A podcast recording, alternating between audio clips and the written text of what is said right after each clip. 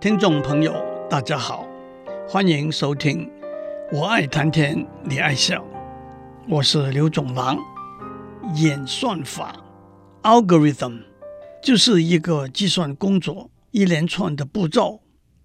我们也已经说过，程式只是负责把这一连串的步骤描述传递给 CPU。CPU 只不过是这一连串步骤的执行者，因此我们说演算法才是计算工作本身。我们已经从几个简单的例子看到：第一，一道题目可以用不同的演算法把答案找出来；第二，一个演算法有它的成本，那就是执行这个演算法所需要的资源。通常最重要的资源就是时间，不过也有其他的资源，例如需要用来储存暂时的和最后的演算结果的记忆体空间。一个演算法的成本就称为这个演算法的复杂度。如果以时间作为成本的量度，就是这个演算法的时间复杂度。第三，同一道题目的不同的演算法，它们的复杂度可能相同，也可能不相同。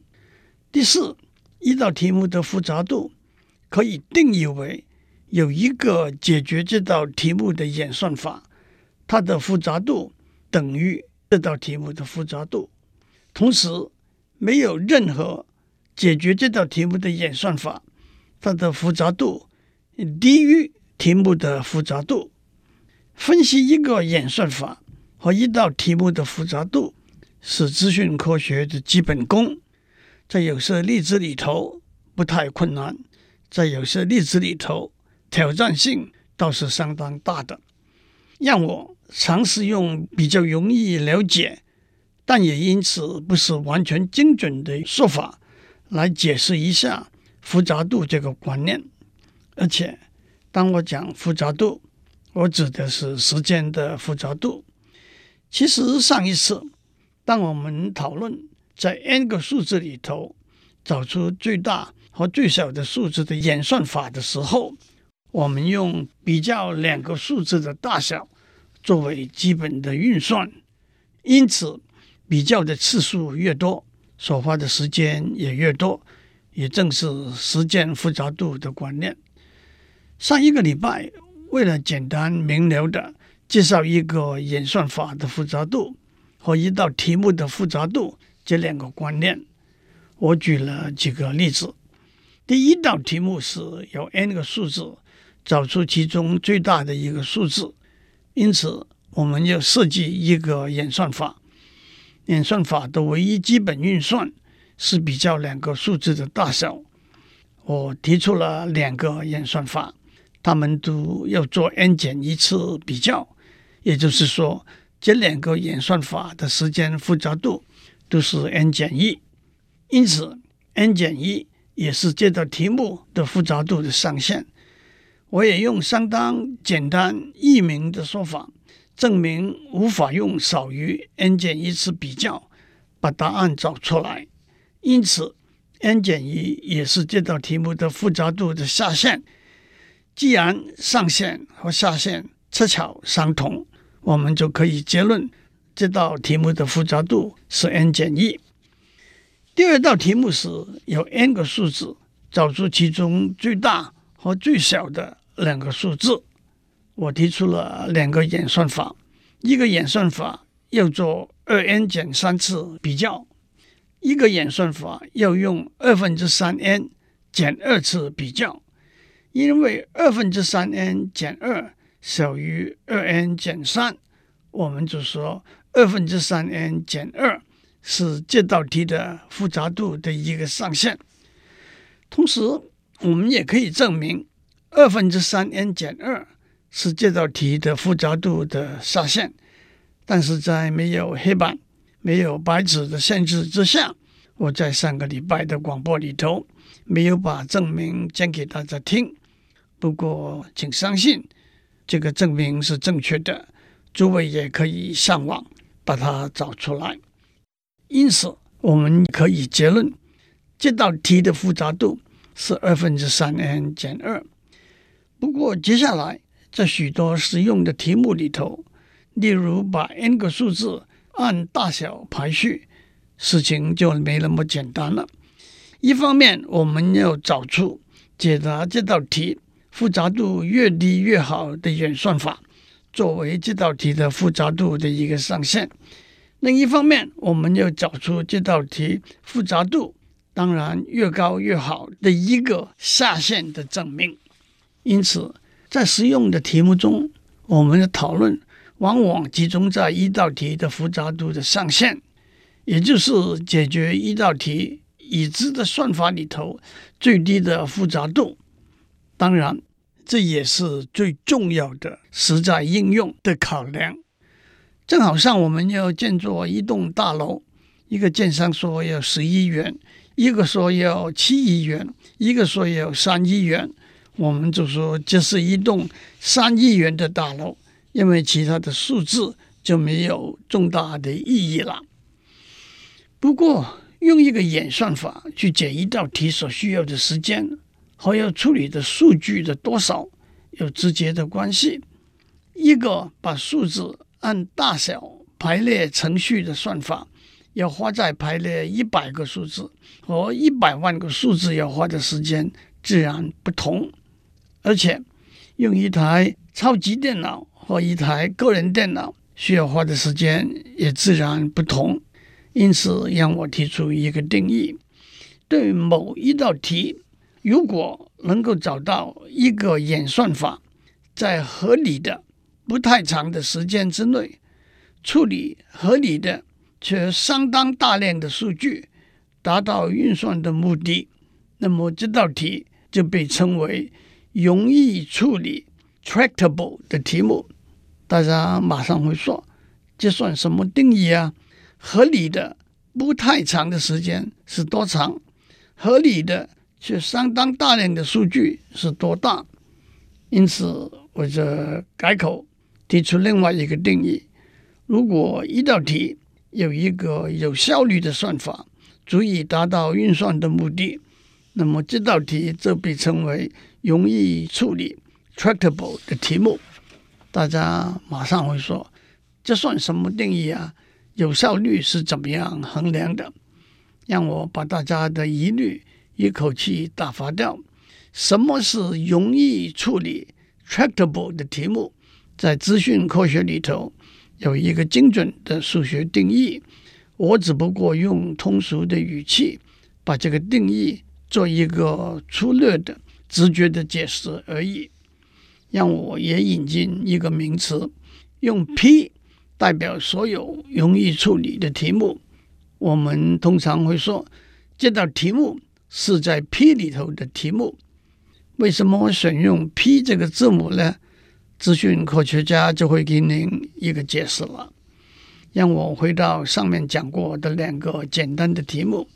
在 n 个数字里头找出最大的数字，几个不同的算法都需要 n 减一次比较，一百个数字需要九十九次比较，一百万个数字需要一百万减一次比较，都可以视为合理的。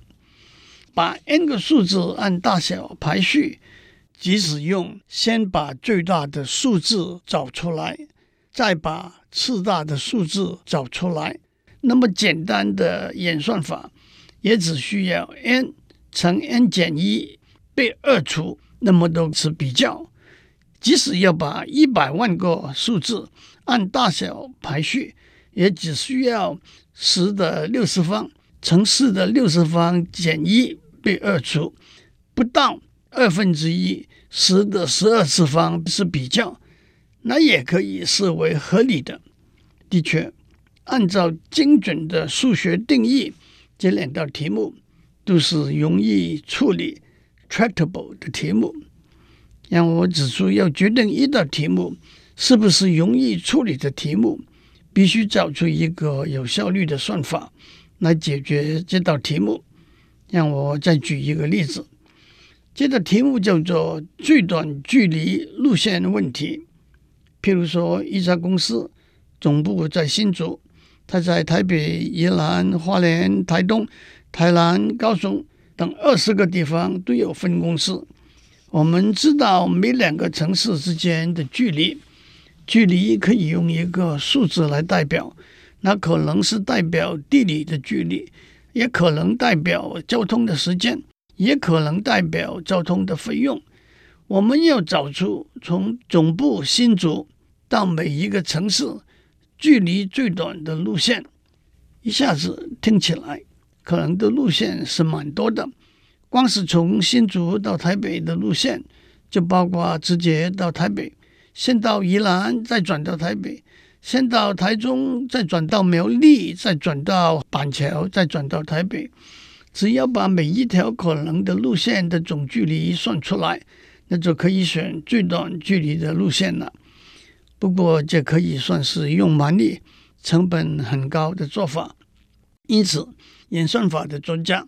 就要设计一个成本不需要那么高，也就是有效率的演算法。其中一个相当古老而且很有名的演算法叫做 Dijkstra 的演算法。Dijkstra 是计算机科学里头一位元老大师。我当然无法在这里为大家解释 Dijkstra 的演算法。有兴趣的听众可以上网。把这个演算法找出来，其实观念上是蛮简单的。重点是把这个演算法的成本分析一下。一个粗略的结论是，成本和城市的数目的平方成比例。二十个城市，二十的平方是四百；一万个城市，一万的平方是一亿，那都是合理的数字。所以，Dijkstra 的演算法。是一个有效率的演算法，因此最短距离路线问题也就是一道容易处理 （tractable） 的问题。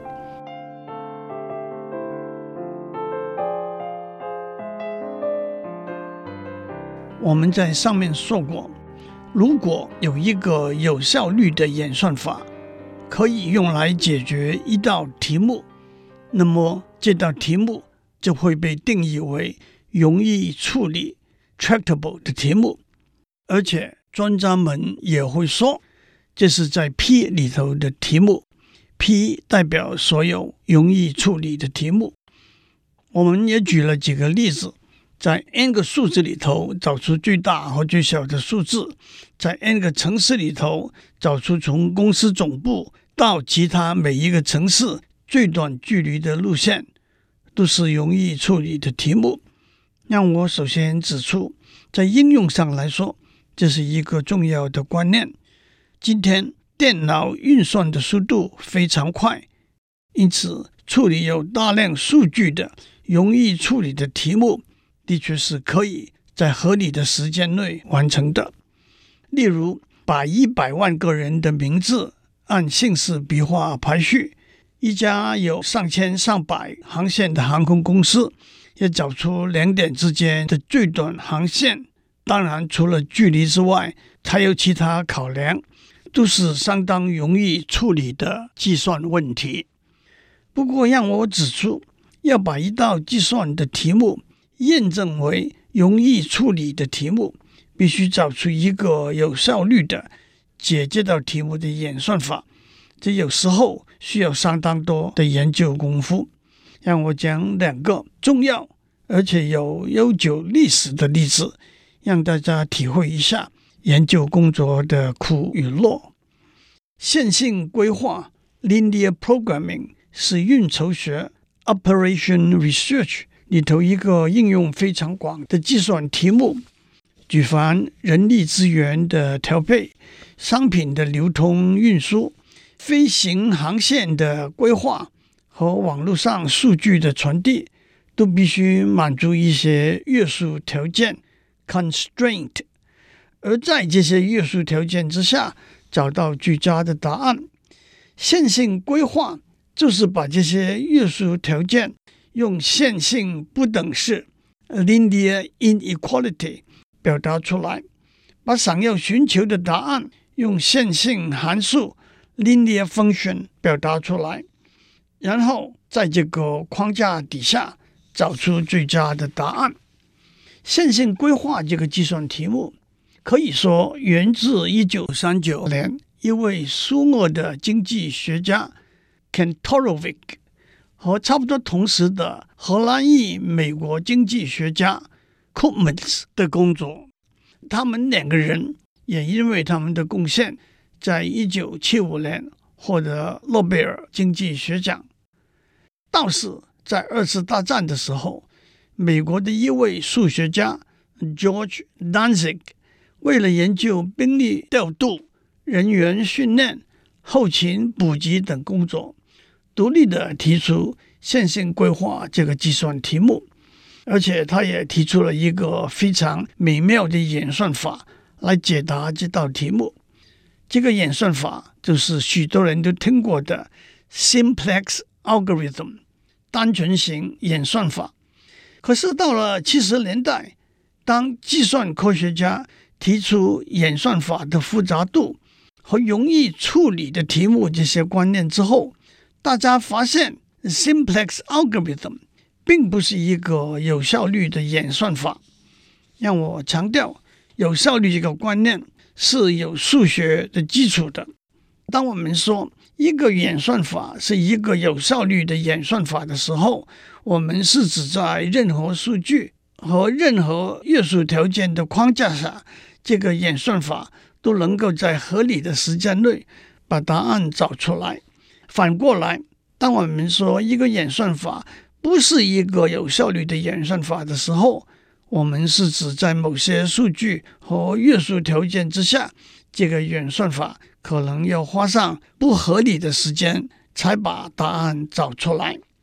其实，Danzig 的 Simplex Algorithm 自从一九四零年代末期提出之后，已经被广泛应用来解决许多实用的问题。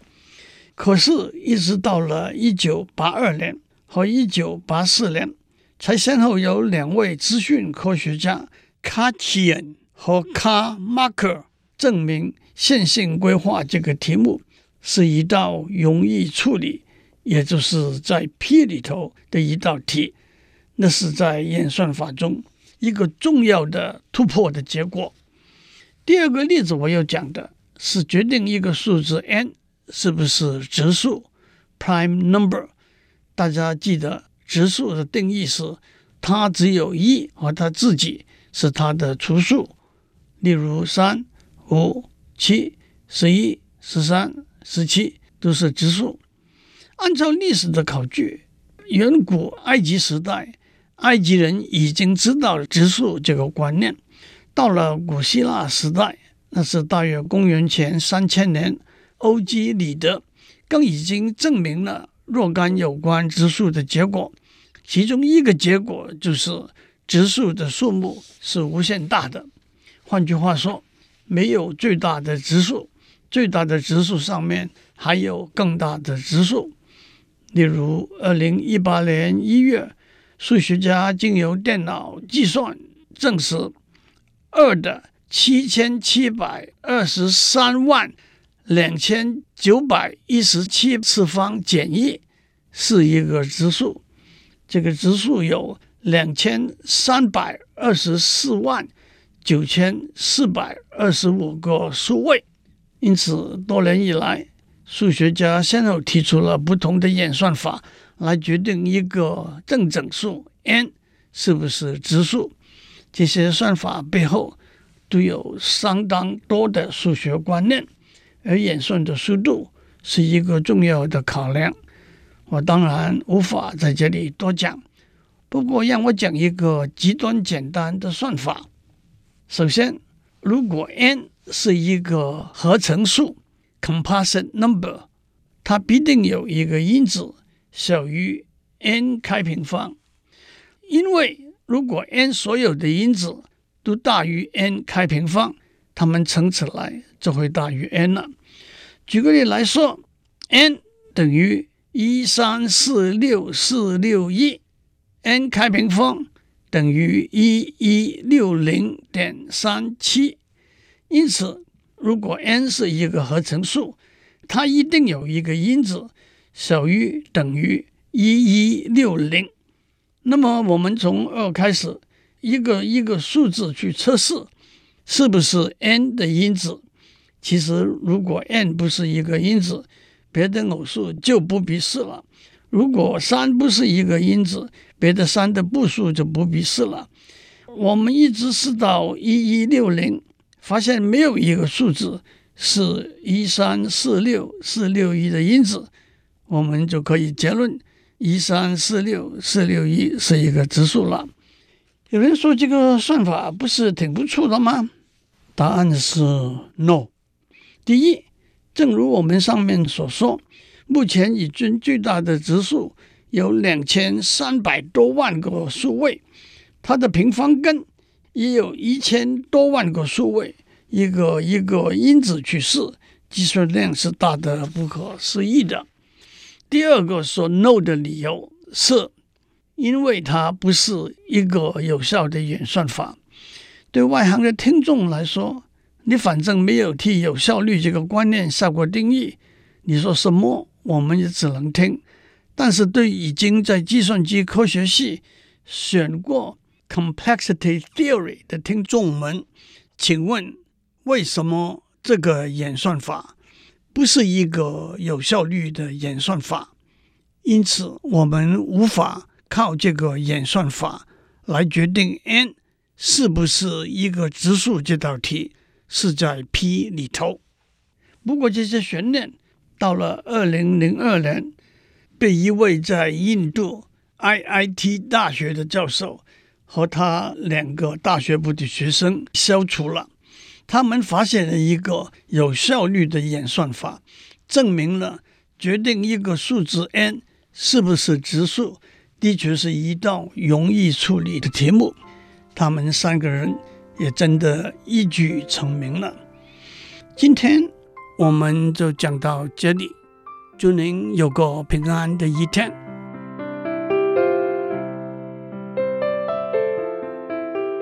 以上内容由台达电子文教基金会赞助播出。